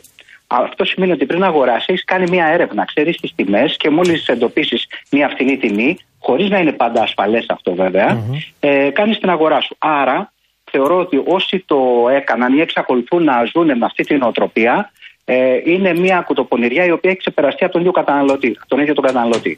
Μάλιστα. Ε, και βλέπω ότι και τα ποσοστά, αν θέλετε, έτσι παραβατικότητας είναι πάρα πολύ μικρά για τέτοιες περιπτώσεις. Ε, ανεξάρτητα από τα πρόστιμα που έχουν επιβληθεί ε, και αν καταβληθούν και σε ποιους έχουν επιβληθεί. Ε, εγώ λοιπόν θα πω ότι υπήρχαν προσφορές, όχι όπως άλλες χρονιές όμως με μεγάλα ποσοστά ε, έκπτωση. Εγώ 15 βαριά 20% είδα, κύριε Κορκίδη. Έχετε δίκιο και ξέρετε γιατί δεν υπάρχει το στόκ εμπόρευμα. Δεν υπάρχει παρακαταθήκη εμπόρευμα ή στόκ εμπόρευμα που θέλει ο άλλος να ξεπουλήσει όπως ήταν ε, τα, στα προ-πανδημίας αν θέλετε ή το πρώτο διάστημα μετά την πανδημία Μάλιστα. ε, όπου υπήρχε αυτό το ξεπούλημα ε, εμπορεύματος δύο ετών σχεδόν τώρα δεν υπάρχει. Δηλαδή αγοράζω, πουλάω είναι οι περισσότερες επιχειρήσεις οπότε τα περιθώρια και σε περίοδο ακρίβειας είναι πολύ μικρά. Μμ. Έβλεπα τον περσινό τζίρο Black Friday και Cyber Monday και ηταν 300 εκατομμύρια ευρώ. Εκτιμάτε ότι το έχουμε ξεπεράσει φέτος ή όχι; Το έχουμε ξεπεράσει όχι λόγω όγκου πωλήσεων, λόγω ακρίβειας, λόγω Α, υψηλότερων μάλιστα. τιμών. Μάλιστα. Ε, και μάλιστα κοιτούσα τα στοιχεία πέρσι είχαμε κάνει ένα τζίρο σε μηνιαία βάση μπορώ να το συγκρίνω, δηλαδή μια, έκανα μια προβολή ε, των πωλήσεων πέρσι στο λιανικό εμπόριο, ε, εξαιρώντας βεβαίως ε, τα τρόφιμα και τα καύσιμα που είναι το μεγαλύτερο κομμάτι της ε, κατανάλωσης ε, και στο περίπου ένα δισεκατομμύριο που μένει για όλα τα καταναλωτικά αγαθά ε, είδα ότι ε, είμαστε λίγο πιο πάνω κατά 300 περίπου εκατομμύρια, δηλαδή από τα 3,2 στα 3,3 ε, δισεκατομμύρια ευρώ σε μηνιαία βάση εννοώ, Βγάζοντας λοιπόν τα 2,5 δι που περίπου είναι τα τρόφιμα και τα καύσιμα, βλέπω ότι αυτή η αύξηση είναι στο 10 με 11% από πέρσι. Ναι. Τώρα, ε, πρόεδρε, να ρωτήσω κι εγώ το εξής. Τι είναι το Cyber Monday; ναι, αυτό. να ρωτήσω τι είναι το Cyber Ε, Monday. δεν ρωτάς. Cyber Monday Ναι. κρατάει μέχρι Friday. Μέχρι Friday. Ε, είναι, α, άλλωστε, νομίζω και οι περισσότερες διαφημίσεις είδατε για τη Cyber Monday. Είναι Cyber μιλάνε Week. Για Cyber Week. Δηλαδή πλέον έχουμε τιμές Black Friday, τιμές Cyber Monday. Και να είμαι πιο επίοικης λίγο σε αυτό, να πω ότι πρώτα απ' όλα δεν συμβαίνει μόνο στην Ελλάδα. Συμβαίνει και σε άλλες χώρες της Ευρώπης και ειδικά του Ευρωπαϊκού Νότου. Το έχουμε προσαρμόσει λίγο στα μέτρα μας. Ξέρετε, από το 1932 που ξεκίνησε η Black Friday στην Αμερική μέχρι το Το 2015. 32 έχει ξεκινήσει. Ναι, ναι. Ω, ναι. Μέχρι το 2015 που εφαρμόστηκε στη χώρα μας, είδατε ότι μέσα σε μια 7 ετία, 8 ετία, εμείς το προσαρμόσαμε, το φέραμε στα μέτρα Το μας. φτιάξαμε μια χαρά, Το βέβαια. ξεχυλώσαμε Ναι. το. Αλλά φέτος γιατί πρέπει να είμαστε επίοικοι. Γιατί καταργήθηκαν οι ενδιάμεσες εκτόσει. Οπότε η μόνη δεξαμενή Αυτό πριν ήθελα να τις ρωτήσω. γιορτές, Να μας ναι. πείτε στο τέλος πότε ξεκινούν οι ελληνικές, οι κλασικές, οι ορθόδοξες εκτόσει. Να ξέρουμε. Την πότε. πρώτη Δευτέρα του Ιανουαρίου. 8 Ιανουαρίου.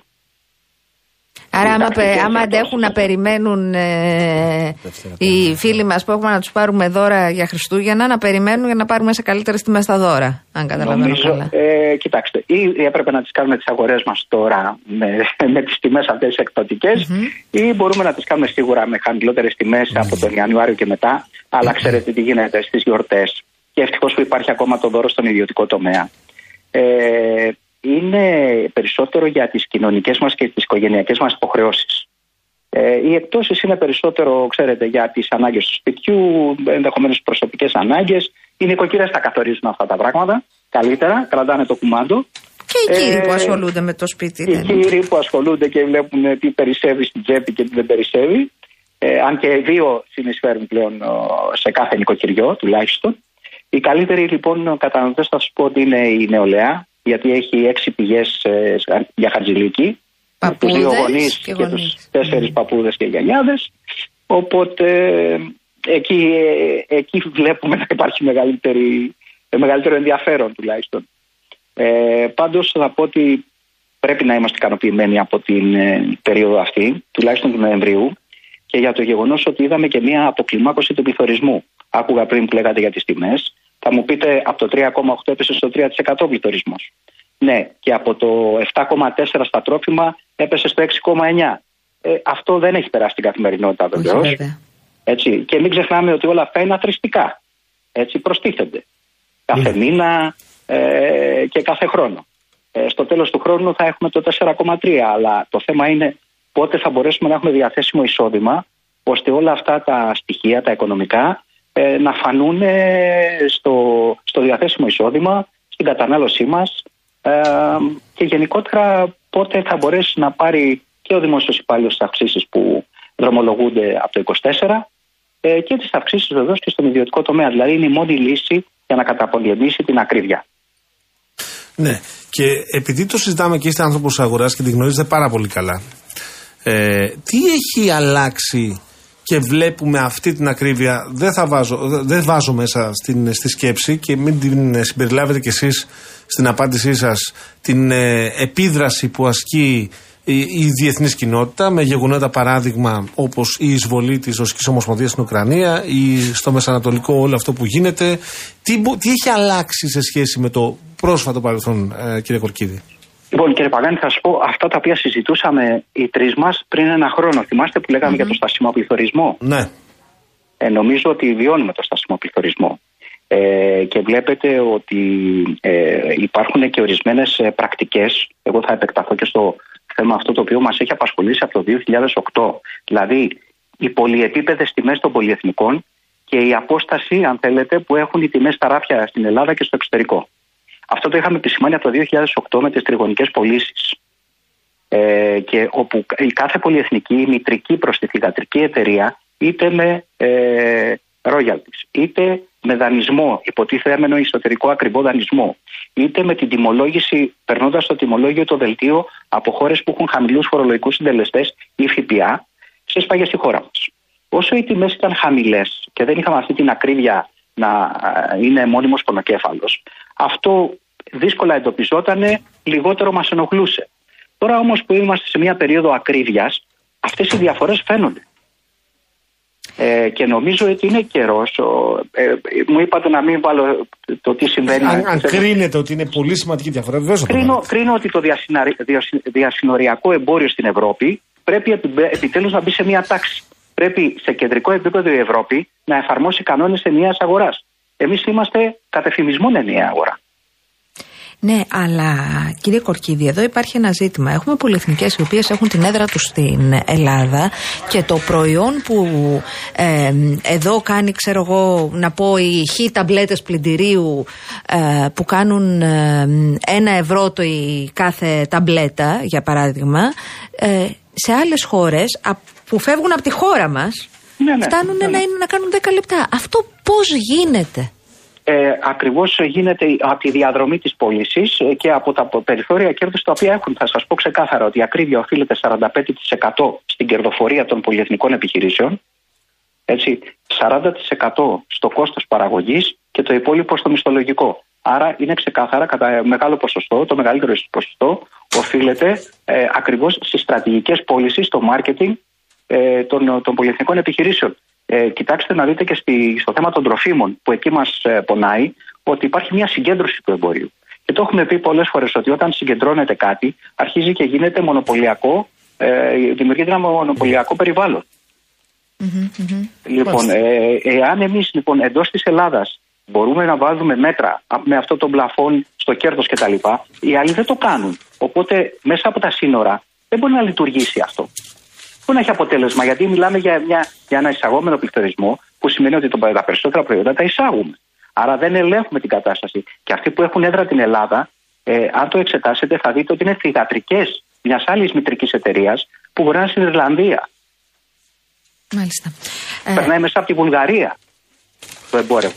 Να πάμε και Για στο να έχει άλλο αποθήκες. θέμα ή πρέπει να πάμε σε διάλειμμα; Όχι, δεν είναι πράγμα. Στη διαλυμά θα ωραία. προλαβαίνουμε. Πάμε Θέλω στο να σας ε, πάμε και στο ζήτημα της ε, φορολόγησης των ελευθέρων επαγγελματιών. Ναι. Ε, Ψηφίζεται ε, την επόμενη εβδομάδα. Ε, θέλω να μου πείτε αν θεωρείτε ότι μετά τις αλλαγές ε, είναι πιο θετικό. Γιατί γνωρίζουμε ότι ο κλάδος είναι στα κάγκελα. Εγώ τις χαρακτηρίζω οι αλλαγές των αλλαγών. Ναι. Ε, είδαμε πέντε αλλαγές και δέκα τροποποιήσεις και διευκρινήσεις.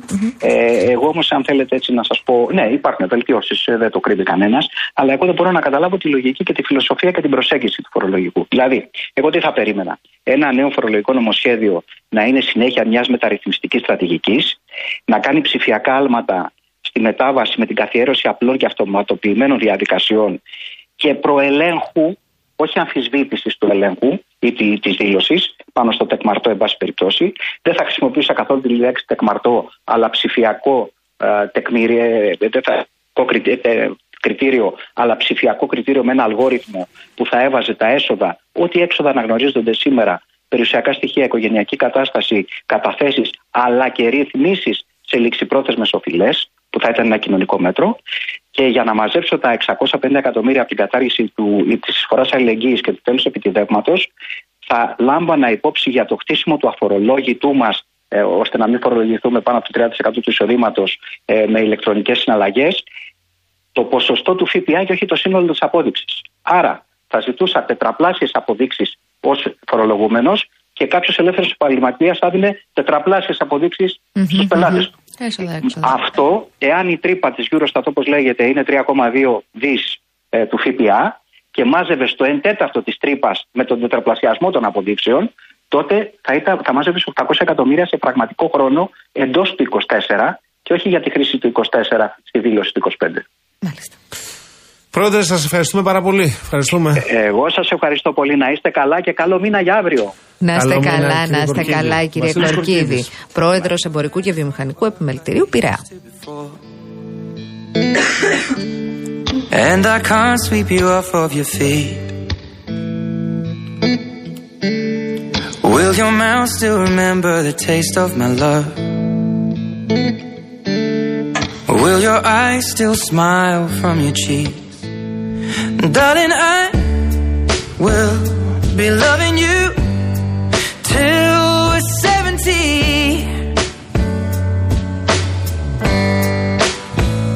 And baby, my heart could still fall as hard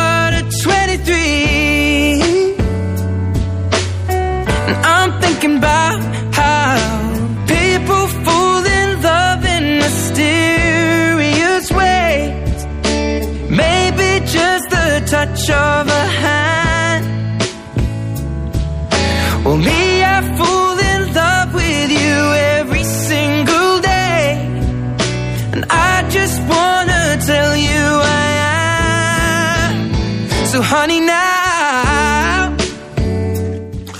Λοιπόν, η κυρία Σιμίνα Τζίκα, διευθύνουσα σύμβουλος της Ελβιάλ και η Γενική Γραμματέα του Διοικητικού Συμβουλίου της Ελληνικής Ένωσης Αλουμινίου, συμμετείχε στο βιομηχανικό συνέδριο του ΣΕΒ και έθιξε το κέριο ζήτημα της ανταγωνιστικότητας της ελληνικής και της ευρωπαϊκής βιομηχανίας σε ένα πολύ απαιτητικό παγκόσμιο περιβάλλον.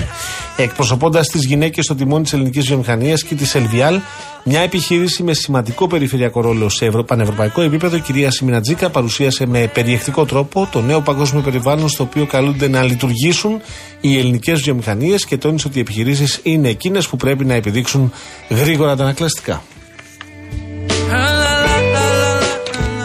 Στο ίδιο περιβάλλον, να περάσουμε στα νέα της Αττικής Οδού. Για την άρτια συντήρηση και λειτουργία της υποδομής αυτή την περίοδο, υλοποιούνται τμήματικά στον αυτοκινητόδρομο εκτεταμένες εργασίες βαριά συντήρηση του οδοστρώματος και άλλου εξοπλισμού, κυρίως κατά τις βραδινές ώρες. Για τυχόν κυκλοφοριακές ρυθμίσεις που προκύπτουν στο πλαίσιο των εργασιών αυτών, υπενθυμίζεται ότι υπάρχει συνεχής ενημέρωση στον εταιρικό ιστότοπο aodos.gr και στο λογαριασμό παπάκι aodos traffic στο ex πρώην Twitter. Στο ίδιο περιβάλλον έχω μερικές ερωτήσεις για σένα, αγαπητέ Ακροατή. Έχει τη δική σου επιχείρηση, είσαι ελεύθερος επαγγελματίας. Μήπως αναζητά έναν αξιόπιστο συνεργάτη για πληρωμές με κάρτα; Μήπως ψάχνεις τελευταίας τεχνολογίας POS. Μια λύση που μετατρέπει το κινητό σου σε POS, όπως το Smart POS App ή λύσεις για ηλεκτρονικές πωλήσεις; Αν απάντησες ναι σε τουλάχιστον μία από τις ερωτήσεις, τότε ήρθε η ώρα να γνωρίσεις τη Worldline Greece. Μέλος της Worldline, νούμερο 1 εταιρείας αποδοχής πληρωμών και καθάρισης συναλλαγών στην Ευρώπη που σου προσφέρει αμέτρητες δυνατότητες και νέες ευκαιρίες με την κοινοτομία και την παγκόσμια εμπειρία της για να είσαι πάντα όχι μόνο πρώτος, αλλά πολλά βήματα μπροστά. Σου έχω λοιπόν και μια τέταρτη ερώτηση. Μήπως ήρθε η ώρα να μεγαλώσεις τον κόσμο της επιχείρησής σου με τη Worldline Greece; Η ρητορική ήταν φυσικά η ερώτηση και θα μάθεις περισσότερα στο worldline.com κάθετος Greece. Found love right where we are, and we found love right where we are.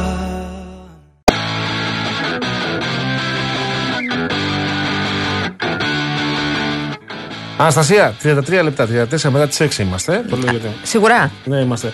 Σήμερα έχει αθλητικά μετά. ε. Παίζουν όλες οι ομάδες μας, να ξέρει. Όλες οι ομάδες. Ενώ αυτές που βρίσκονται στην Ευρώπη, σε ευρωπαϊκό περιβάλλον. Θα τα Στο ακούσω. ποδόσφαιρο, λέω. Μήπως μας πούνε ότι το πω πολύ γενικά. Τι με κοιτάς; Καλή επιτυχία σε Α, όλες μπράβο. τις ομάδες. Επίσης, έχει τώρα πρώτο θέμα του Real.gr την ομιλία του κυρίου Στέφανου Κασελάκη στην Στην κοινοβουλευτική ομάδα του ΣΥΡΙΖΑ ομάδα. Πολιτική Συμμαχία. Πήγε και ο Αλέξη Τσίπρας. Πήγε ο Αλέξη Τσίπρας. Χειροκροτήθηκε μπαίνοντας. Ναι. Έκατσε πίσω-πίσω δίπλα στον ε, κύριο Αρβανίτη. Στα, Ναι. βορει... στα... στα βορεινά, συγγνώμη, στα ορεινά. Σχετικές φωτογραφίες πάλι στο Real.gr. Χαμογελαστό ο κύριο Τσίπρας και φάτο φαίνεται. Ε, τι να κάνει ο άνθρωπος; Ε, καλά κάνει. Να κλαίει. Προφανώς. Α, βέβαια. λοιπόν, τι έγινε, εσύ, έφυγε νωρίτερα ο κύριος Κασελάκη από την. Εχθές στην γραμματεία; πολιτική γραμματεία. Ναι, αλλά δεν το συνδέουν με ένδειξη δυσαρέσκειας ε, η Κουμουνδούρου. Το συνδέει απλά με την, ε, με την ε, σχετικό πρόγραμμα. συγκεκριμένη συνάντηση που είχε Υποχρεώσεις που είχε μετέπειτα. μετά. Ναι, Ναι. όχι, ε, το, την- της- το είδαμε το μετα σε μαγαζί του Παγκρατίου, εκεί κοντά στα μέρη σου, το πολύ γνωστό. Εκεί, παιδιά, σε αυτό το μαγαζί, δεν θα πω ποιο είναι, το ξέρετε όσοι ασχολείστε με τα πολιτικά, έχει τραπεζώσει ο Μητσοτάκης δημοσιογράφου. Έχει τραπεζώσει ο, ο Τζανακόπουλος δημοσιογράφου. Έχουν πάει βουλευτές της Νέας Δημοκρατίας και όχι μία φορά. Είναι στέκι βουλευτών της Έχει Νέας πάει Δημοκρατίας. πρώην πρωθυπουργός. Στέκι Πέρσι, βουλευτών τέτοια εποχή. του ΣΥΡΙΖΑ. Συγκεκριμένη. Εκεί Ξέρω εγώ κάθε τι λέω. δεύτερη μέρα είναι η κυρία Πάνε, Γεροβασίλη, ο πάνε κύριος εκεί. Φλαμπουράρης. ξέρεις, Εκεί είναι το, το σημείο που έκανε τις συναντήσεις του ως κυβερνητικός εκπρόσωπος και ο κύριος Ακελαρίδη. Πες μου ότι έχεις πάει και έχεις φάει εκεί πέρα και φτεδάκια. Έχω πάει και δεν έχω φάει και φτεδάκια. Έχει συμπαθέστατα κρεατικά και ωραίες μακαρονάδες όμως. Έχεις φάει μακαρονάδες; Ναι, και έχει και πολύ ωραίες πατάτες νάξου. Που ξέρεις ότι είμαι Πατάτες έχω φάει κι πατατόφιλη εγώ. μεγάλη. Με- Μετά και φτεδάκια. Όχι, όχι. Πολύ καλό είναι, δεν λέω. Εξαιρετικό. Αλλά υπάρχει ένα brand loyalty εκεί Χύμα του πολιτικού κρασί λευκό, συστήματος. Ωραίο. Μια χαρά, μια χαρά είναι το Εκεί μαγαζί. αν να είσαι είναι καλά. γύρω-γύρω, μαθαίνεις πράγματα, ακούς πράγματα. Εκεί. Και απλώνονται και τα τραπέζια. Ενίοτε. Ναι, δηλαδή είναι ο Παγάνης σε ένα τραπέζι και τρώει μαζί μου. Μπορεί να είναι πιο πέρα ο κύριος Μπρατάκος και ο κύριος Μαρινάκης, π.χ. Ναι. Λέω μόνο πράγματα που έχω δει. Δεν λέω πράγματα που δεν έχω δει. Και έχω εδώ μήνυμα Λικουρέτζου, ο Γεια οποίο λέει σας. την Κυριακή στη Real News θα αποκαλύψουμε ποιος βουλευτής πήγε στο συγκεκριμένο μαγαζί και μόλις είδε ότι είναι ο Κασελάκης, τα μάζεψε και έφυγε. Για να μην δώσει δικαιώματα. Όχι του ΣΥΡΙΖΑ. Ε, Κοίταξε, αν ήταν της Νέας Δημοκρατίας δεν νομίζω ότι θα απασχολούσε. Ε, του ΣΥΡΙΖΑ ήταν οι τραπεζωμένοι, βρε. Ήταν εκεί οι βουλευτές. Τώρα, Λικουρέτζε. Περισσότερα στο, στη Real News. Εντάξει, θα τον πάρω τηλέφωνο. Όχι του ΣΥΡΙΖΑ λέει. Α, α ε, γιατί του ΣΥΡΙΖΑ έπρεπε να είναι εκεί. Άμα δεν ήταν, θα ήταν πρόβλημα. Προφανώς άλλος. Μάλιστα. Άλλος άλλη. Πολύ ενδιαφέρον. Ξέρεις, έχει πάει και ο Λικουρέτζος. Αλλά περίμενε, περίμενε γιατί θέλει συνέχεια. Όχι, δεν καρφώνω εγώ, Γιώργο. Θα τα γράψει να τα διαβάσουμε. Να τα γράψει να τα διαβάσουμε, αλλά να το πείτε και Και σε λέει, μένα. μέχρι αλλά να φύγει. βουλευτής η παρουσία του οποίου θα έδινε δικαιώματα. Ωραίο είναι το κουιζάκι. I want to get away. I want to get away. I want to get away. I want to get away. Θα σου το πω δημόσια, Γιώργο. Λέει η Αναστασία. Πες του να μας πει ποιος είναι. Δεν θα το πω.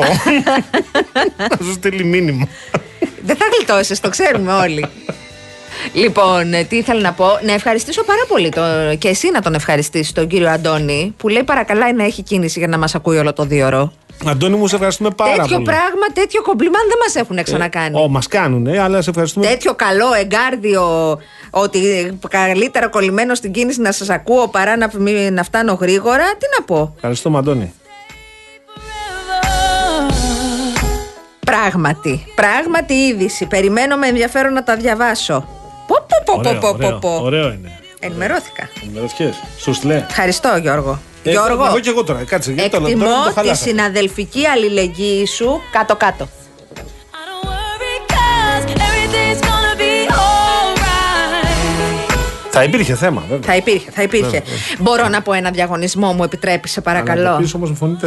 Φωνή 4. Λοιπόν, φίλες και φίλοι, ακούστε να δείτε. Αυτή την εβδομάδα ο Real FM και το Manesis Travel σας ταξιδεύουν στην Ελλάδα και στις παραδόσεις μας. Με μία πενταήμερη χριστουγεννιάτικη εκδρομή Χορταστική. στην Ξάνθη. Το δώρο περιλαμβάνει, Φαγητό. εκτός από Έχει πολύ- Η φαγητό. Ξάνθη έχει πολύ φαγητό. Πολύ φαγητό έχει η Ξάνθη και εδώ έχουμε φοβερά πράγματα. Διαμονή στο πεντάστερο ξενοδοχείο Ζήτα Παλάς Αυτά είναι. από τις 22 έως τις 26 Δεκεμβρίου σε τρίκλινο δωμάτιο για ένα ζευγάρι και ένα παιδάκι. Εδώ είμαστε, πες το. Η μη διατροφή καθημερινά συμπεριλαμβανομένου και του ρεβεγιών παραμονής Χριστουγέννων, κυρία Χριστοδούλου μου. Μεταφορές με πολυτελές πούλμαν και εκδρομές σε πομακοχώρια, στα στενά του Νέστου, στην Κομωτινή, στην Καβάλα και στο Πόρτο Λάγος. Επισκεφτείτε το manesystravel.gr για να ταξιδέψετε αυτές τις γιορτές στην Ελλάδα και όλο τον κόσμο με το μεγαλύτερο ταξιδιωτικό οργανισμό. Τι να κάνετε όμως για να πάρετε μέρος στο με τις σάλτσες διαγωνισμό. που βάζουν εκεί πέρα στα κρατικά και στις ε, σαλάτες, ρε παιδί μου. Ο, Αυτή η πολίτικη δηλαδή. Έτσι που είναι, έχει έντονο ξυδάκι, σκορδάκι. Όλα, όλα. Πω, πω. Και άμα κάνει και λίγο κρύο. Ναι. Λοιπόν, για να πάρετε όμως μέρος στο διαγωνισμό και να κερδίσετε εσείς την πενταήμερη Χριστουγεννιάτικη εκδρομή στην Ξάνθη, πρέπει να μέρες μπείτε ακόμα. στο Instagram του Real Group Greece, παπάκι Real Group Greece, να βρείτε το post του διαγωνισμού, να ακολουθήσετε εκεί τις οδηγίες, να έχετε καλή επιτυχία. Καλή Η επιτυχία. κλήρωση θα γίνει την Δευτέρα 4 Δεκεμβρίου, λίγο πριν τις 12. Ε, ήθελα να πω επίσης, αφού είπα με τον διαγωνισμό. Γράφει μια φίλη μας- μου, ναι. σιγά μην πάμε στην Ξάνθη να φάμε μπέργκερ. Δεν είπε για μπέργκερ, μάνα μου. Όχι, λέω να πω ότι έχει λέει εκεί πέρα και πολύ ωραία μπέργκερ. Να κάτι που δεν ξέραμε. Ούτε εγώ το ήξερα. Έχει κρεατικά καταπληκτικά παντού, να ξέρεις. Δεν έχεις πάει. Όχι. Θες να πάμε; Πάμε. Να είναι χειμώνας όμως. Είναι ωραία το χειμώνα. Εσύ.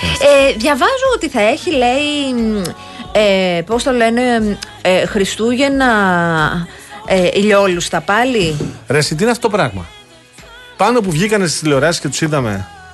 Δηλαδή, είδα και εγώ το Σαββατοκύριακο στην εκπομπή ε, τους εμπόρους ξυλίας. Ναι, που λένε «Ε, να πουλήσουμε Και κάτι». θα είναι και αυτό και το ένα κυβικό και εδώ το καλύτερο ξύλο είναι η ελιά. Μετά ξέρω εγώ αυτό, Το οξιά τάδε, και τα το αυτό. πέλετ τόσο. Και ναι, και 140 με 150 θα τα βρείτε το ένα κυβικό. Ξανά πάει 25 βαθμούς. Κοίταξε. Για έναν Η Αθήνα κόσμο, λέμε, για την Αθήνα ε, για λέμε. την Αθήνα είναι θετικό Είναι μισή γιατί Ελλάδα εδώ τώρα, τι να κάνουμε. υπάρχει ένας κόσμος που δεν έχει έξτρα χρήματα για θέρμανση, κάθε το είδους Έχω κάψει πάντως θέρμανση. το τσάκι να ξέρεις. Έχετε, το έχεις ανάψει, ε. Καλά. Αλήθεια. Εντάξει. Λιώνω δίπλα στηρίξω. εκεί. Κάθομαι στον καναπέ Ναι, και και; μετά σηκώνομαι εκεί μέσα το ζήτα. Αυχένα, πλάτη, αλλού η πλάτη, αλλού αυχένα, αλλού τα πόδια. Ε, Βλέπεις κάποια ταινία, ξέρω παίρνει εγώ; ύπνος. Α. Εμένα μου αρκεί να ακούω και το τσιρ τσιρ τσιρ. Τα ακούω και εγώ αυτό. Πολύ ωραία. Ξεκουράζεσαι. Ναι. Πίνεις κάτι; Ένα ρόφημα, Γάλα. ένα αφέψιμα. Γάλα. Μάλιστα. I'm telling you why. Το ευχάριστο φίλες και φίλοι, όπως με ενημέρωσαν από το κοντρόλ, είναι ότι ο κύριος Παγάνης ανανέωσε τον στορισμό της οικίας Ευχαριστώ του. Στηρίζω. Στηρίζω γιατί είναι μαγκιόρο και μερακλής και το έφτιαξε. Και Δεν μπράβο γίνεται σου. Εγώ κάθε χρόνο να παλεύω με τα πολύμπριζα και με τα καλωδιάκια. Τώρα δεν θέλω, θέλω να του κάνω τε- αυτό το φοβερό revelation, την αποκάλυψη. Γιώργο μου, δεν χρειάζεται να βάζεις 17 σετ λαμπιόνια. Γιατί πόσα έπρεπε να βάζω; Μπορείς να πάρεις και ένα μεγάλο. Τέλειο. Μία μεγάλο; πρίζα. Εγώ, ας πούμε, έχω με 3.000 λαμπάκια. Ε. Για μεγάλο δέντρο είναι πολύ μεγάλο. Δηλαδή, Δεν φτάνει. το, το κόστος που θα έπαιρνες για Τώρα ή να. θα φωτίσουμε ή θα παίζουμε. Πάλι ολόγιο μου είναι. Ολοφώτιστο. Νέα Υόρκη, Μανχάταν. Χτε πέρναγα από ένα μπαλκόνι. Ναι. Πολλά αργό, νομίζω μην τον καρφώσω τώρα τον άνθρωπο γιατί δεν. Ρε, εσύ, τι έχει κάνει άνθρωπος. Βροχή απ' έξω το μπαλκόνι. Μ' αρέσει η βροχή. Μονοκατοικία. Ωραίος. Την έχει κρεμάσει από τον πρώτο. Ναι. Καλύπτει όχι απλά το, το, το ισόγειο. Σαν το Πρέπει να φτάνει, πολυκατάστημα. Πρέπει να πηγαίνει στο υπόγειο. Στο Σύνταγμα. Και από μέσα κάτι άλλο. Δηλαδή κάτι. Ε, ήταν αυτά, τι ήταν. Ε, το ψυχρό το, αυτό, το φως το Ναι, ναι, κίτρινο. ναι. Και είχε βάλει και κάτι άλλο. Το που ψυχρό είναι το πηγαίνανε- λευκό, το κίτρινο είναι Αυτό, το θερμό. λευκό, ναι. Ναι. Είχε κάτι κίτρινα μέσα. Ναι. Ήτανε, αυτά κατεβαίνανε κάτω κάθετα και ήταν και κάτι άλλο που πηγαίνανε διαγώνια. Το κοίταγες και ζαλιζόσουν. Δηλαδή. Τώρα δεν θέλω να στεναχωρήσω τον κόσμο που στολίζει τα μπαλκόνια του πολύ και που στολίζει και Ναι. Είμαστε το λίγο σπίτι του της υπερβολής. πολύ με λαμπιόνια και με τέτοια. Βρε, παιδιά, είναι πολύ τσάμπα ενέργεια αυτό όμως. δεν το λέω για τα χρήματα. Το λέω για την τσάμπα ενέργεια. Το λέω και για τα πολυκαταστήματα που το κάνουν και είναι του 24 ώρες το 24ωρο τίγκα στο λαμπιόνι. Είναι τσάμπα ενέργεια. Θέλω να σε ρωτήσω για το φωτισμό στα μπαλκόνια, ποια είναι η άποψή σου; Αν ε, θα έβαζα ή δεν θα έβαζα. Ναι. Εγώ δεν βάζω γιατί δεν μπορώ όλη αυτή την, ε, τον μπελά. Μου αρέσει να τα βλέπω. Με ενοχλούν πολύ τα πολύχρωμα. Με κουράζουν. Αυτά που είναι πράσινα, Ναι, κόκκινα, θα κίτρινα. ήθελα ένα θερμό κίτρινο φωτάκι και τέρμα. Και τέλος, αυτό, ε. Ναι, ναι, ναι. Έτσι, στη, Συμφωνώ. τη γυρλάντα στο, στο καγκελάκι, ας πούμε. Ω Συμφωνώ. εκεί. Γιατί Ή εγώ σε, κανα, σε καμιά Έπαιζα διχρωμία γλάστρα. εγώ. Έπαιζα real news. Α, Μπλε μπλε και κίτρινο. κίτρινο. Ναι. Αλήθεια, λέει. Ναι. Α. Δεν της άρεσε. Δεν θα μπω εγώ έτσι. Ό,τι αρέσει στον καθένα και στην κάθε μία. Ναι. Ό,τι αρέσει. Λέω, εμένα μου αρέσουν τα θερμά κίτρινα φωτάκια. Εμένα. Σε άλλους μπορεί να αρέσουν άλλα. Σε και σένα, Μαρία μου. Ε. Τυχαίο. If I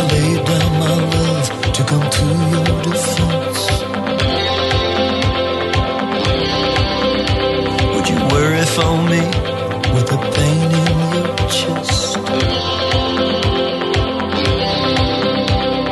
Ε, κίνηση κοιτάς, ε. ναι. Ναι, χαμός γίνεται. Και στην περιφερειακή μητού γίνεται χαμός, βλέπω. Μου στείλανε μήνυμα τώρα ότι είναι φίλος δηλαδή. Ε, ε, Όλο το, το κέντρο και ε, κατεχάκι και χαμός.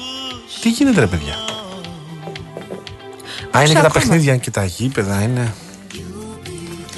Και είναι και τα τελευταία ψωνιά τώρα. Για τις Ποια τελευταία ψώνια, ρε Γιώργο; Έλα, δεν- Πέμπτη τελευταία είναι. ψώνια. Έχουμε- Ποια έχουμε τελευταία μπροστά ψώνια; 25 μέρες έχουμε. Θα ψωνίσει από τώρα για Χριστούγεννα; Να μην ζωνίσω. Ε. Όχι, εντάξει. Δεν έχει νόημα. Θα ήθελα Ναι. να βγάλουμε αύριο μεθαύριο, να βγάλουμε το φίλο μας, το, ο, ο Γλύκας Γλυκός, πώς τον έλεγαν τον πρόεδρο των αρτοπιών. Κάπως έτσι δεν λεγότανε. Το ζαχαρο, ο ζαχαροπλάστης. Τον ζαχαροπλάστη, τον κύριο Γλυκό. Γλυκός. Γλυκός. ναι. Να μας πει το κιλό μελομακάρονα, κουραμπιέδες, δίπλες Πω, κτλ. πω, αυτά πρέπει να πάω να πάρω, ναι. Αυτά πρέπει να πάω να πάρω. Δεν θυμάμαι Αντέχουν που το αυτά έχουμε. με τα Χριστούγεννα να τα πάρω τώρα. Θα τα φας. δεν θα μείνουν. Αυτό είναι το ζήτημα. Εσύ πάρε, αλλά θα ξαναγοράσεις πολλές φορές μέχρι τα Χριστούγεννα. 25 μερούλες θα μείνεις με ένα κουτί εσύ. Μα τα βάλω μέσα σε ένα γυάλινο πλαίσιο. Κλειδωμένο. Που θα Όχι, κρατάει ναι, κάποιος να- άλλος το Απλά να τα κλειδί. βλέπω. Ναι. Ναι. Ε, θα μπαγιατέψουνε, μωρέ. Θα φωνάξω τα βρακάκια, θα τα φάμε παρέα. Δεν χρειάζεται παρέα. Ναι. Έρχεται μετά Παύλο Παπαδημητρίου, να ξέρετε. Και όλη, όλη η ομάδα. Όλο το team. Όλη η ομάδα. Εδώ, ζωντανά, από το Real FM θα τα ακούσετε όλα τα παιχνίδια. Πάμε σε διάλειμμα και επιστρέφουμε. Στείλτε μας σας παρακαλώ αν θα φτιάξετε ή αν θα αγοράσετε μελομακάρονα, κουραμπιέδες Ό,τι κτλ. φτιάξετε, στείλτε το, εν πάση Επίσης, περιπτώσει. συγγνώμη Ναι. σου για το πανετόνε. Πω, πω, τρελαίναμε. Α, σ' αρέσει. Α. Εμένα μου μυρίζει απορριπαντικό, ρε παιδιά. Αυτό δεν μου έχει τύχει. Αν μου μύριζε και εμένα απορριπαντικό, δεν θα το. Βέβαια, μετά τον κορονοϊό μου μυρίζουν λίγο διαφορετικά τα πράγματα όλα. Δεν ξέρω. Προς το καλύτερο εννοώ. Επειδή πείνασες μια εβδομάδα Μήπως γλυκέ μου. έχω long COVID. Όχι. Δεν, νομίζω. Δεν σε βλέπω για long covid. Με την αλλίωση αυτή στην. Δεν σε βλέπω στην για, όσφρηση. για αλλοιωμένη Εντάξει. όσφρηση. Εντάξει. Δεν μοιάζει. Ανησυχούσα γιατί μου μυρίζουν όλα ωραία. Σου έχει ανοίξει Ναι. όρεξη. Και αυτό επίσης. Αυτό είναι. Thinking about your love. Yeah,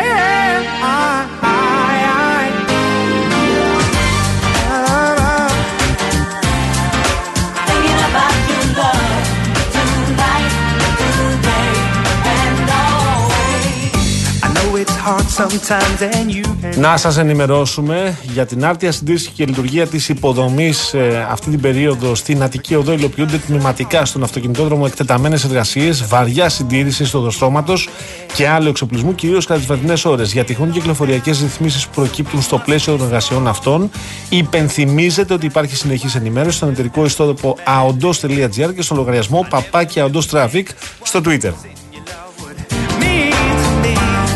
For anything, I'll give it to you gladly.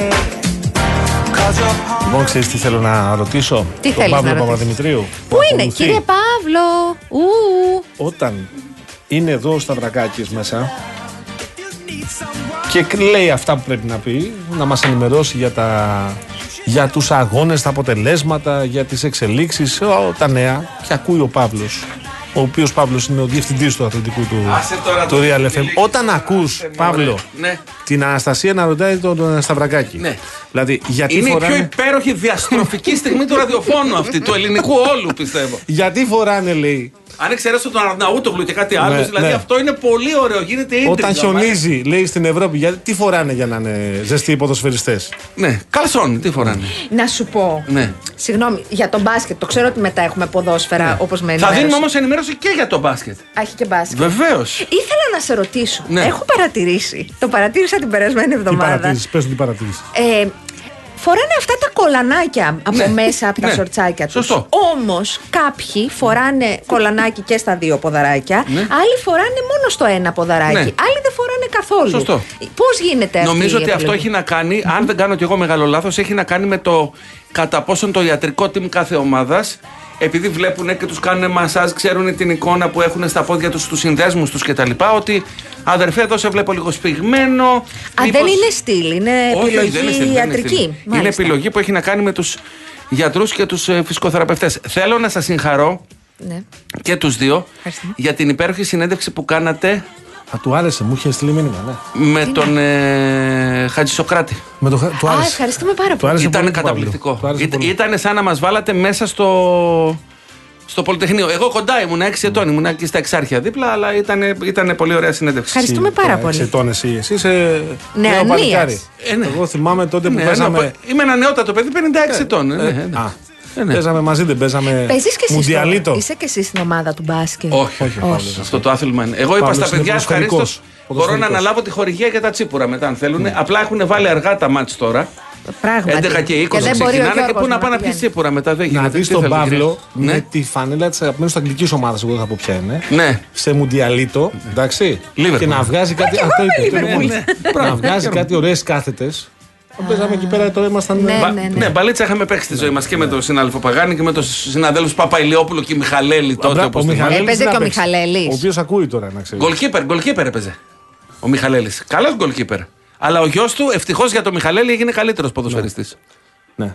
Ήταν ψηλά ο πύχης, θεωρείς; Ε, ήταν ψηλά σε σχέση με τη θέση του goalkeeper, αλλά στη- στη θέση εντός γηπέδου μέσα που λέμε δεν ήταν κάτι το. Εντάξει, οκ. Ε, αυτό το μικρένα πρωτάθλημα μετατέρματα. τύπου είναι μόνο μπάσκετ ή υπάρχει και ποδοσφαιρικό; Υπάρχει ποδοσφαιρικό. Ε, δεν έχουμε ομάδα Δεν εμείς. θα κατεβούμε. Προφυλάσσω την υγεία των συναδέλφων. Μάλιστα. Θα έβαζα τον Μπογιόπουλο δεκάρι, βέβαια, εκεί πρέπει να σας πω. Ο Μπογιόπουλος παίζει, του αρέσει. Ναι, είναι σε καλή κατάσταση. Είναι σε καλή κατάσταση. Θα τον παίρναμε εμείς, δεν θα τον αφήναμε να παίζει αλλού. Η αλλά τώρα τον απόγνωση, κρατή- η απόγνωση αμαρουσία έχει μόνο καθοσφαιριστή. Σταμάτα, μωρέ. Λοιπόν, να σας πω μας εντάχει πεις, ότι βέβαια. ξεκινάμε στις 7. Ε, Είναι τέσσερις οι αγώνες σήμερα. Το πρώτο σλότ, όπως λένε στο χωριό μου, ε, είναι τον 8 παρατέταρτο που θα έχουμε live από την ε, ΟΠΑ Παρένα από τη Νέα Φιλαδέλφια τον ε, κρισιμότατο αγώνα της ΑΕΚ με την Brighton. Και την ίδια ώρα θα είναι εδώ στη θέση μας ο Χρήστος Ομεγκλίδης που θα μας δίνει λεπτομερή ενημέρωση για τον αγώνα της Φράιμπουργκ με τον Ολυμπιακό. Μάλιστα. Για το Europa League και οι δύο. Και στις 10 θα έχουμε live από την Ισπανία, παρακαλώ, ε, τον ε, πολύ επίσης σημαντικό και κρίσιμο αγώνα του Παναθηναϊκού απέναντι στη Villarreal. Κίτρινα υποβρύχια. Ναι, πολύ σωστά. Yellow submarine. Και, θα- και ο Άρης Νικολάκης που εν τω μεταξύ θα έχει έρθει στο στούντιο θα μας δίνει τις λεπτομέρειες για τον τελικό της πρωτιάς για το Conference League ανάμεσα στην Άιντραχτ και τον ΠΑΟΚ. Θύμισε μου τώρα, έχουμε Champions League, Conference League, Europa League. Αυτή είναι. Champions Europa Conference. Α, άρα είναι πιο σημαντική η διοργάνωση η Europa. Σωστό. Ευχαριστώ. Είναι η δεύτερη τη τάξη Έλα. και το Conference είναι η Το έχεις, επόμενη. το έχεις, Το έχω παράδειγμα. αυτό. Είμαι καλή. Σα ευχαριστώ πολύ για τη φιλοξενία Εμείς, σας. Εμείς. Παύλο μου, σε ευχαριστούμε πάρα πολύ. Εμείς. Άρα, Παύλος Παπαδημητρίου και βέβαια. Όλο το team. Όλο το team και τα παιχνίδια, όλα τα παιχνίδια εδώ στο Real FM ζωντανά. ζωντανά. Εμείς τώρα φεύγουμε. Πάντως η, πιο ωραία- η πιο ωραία στιγμή Ναι. ε, ανάμεσα σε ένα και το Σταυρακάκι ήταν το Ποπί. Ε, Ε, μα παιδιά, συγγνώμη, χτύπησε το γλουτιαίο του τον Ντράγκ στο ποπί του. το ποπί του, ας είμαστε ειλικρινείς. Ναό και την κοιτούσε κανένα. Πόσο ήταν τώρα; Και εγώ βέβαια μέχρι να γελάσω μου είχε πάρει γύρω στα 5-6 δευτερόλεπτα. Δεν είναι; Γιατί Σιγή. δεν ήξερα αν πρέπει να γελάσει ή όχι. Σιγή. Η Μαρία Χριστοδούλου ήταν στην κονσόλα του ήχου για τη δεύτερη ώρα. Η Βάσια η κούτρα μας, το κορίτσι μας, το καλό ε, ήταν στο τηλεφωνικό κέντρο. Ο Γιώργος Παγάνης στο μικρόφωνο. Αναστασία Γιάμαλη στο άλλο μικρόφωνο. Εμείς αύριο ξανά στις 5. Έρχεται Γιάννης Μήτης με δελτίο ειδήσεων. Μάλιστα. Βλέπω. Ναι. Ωραία. Και ακολουθεί Real Sports. Τα φιλιά μας, γεια σας. Τα Χαίρετε. λέμε αύριο εδώ, 5 ντάν.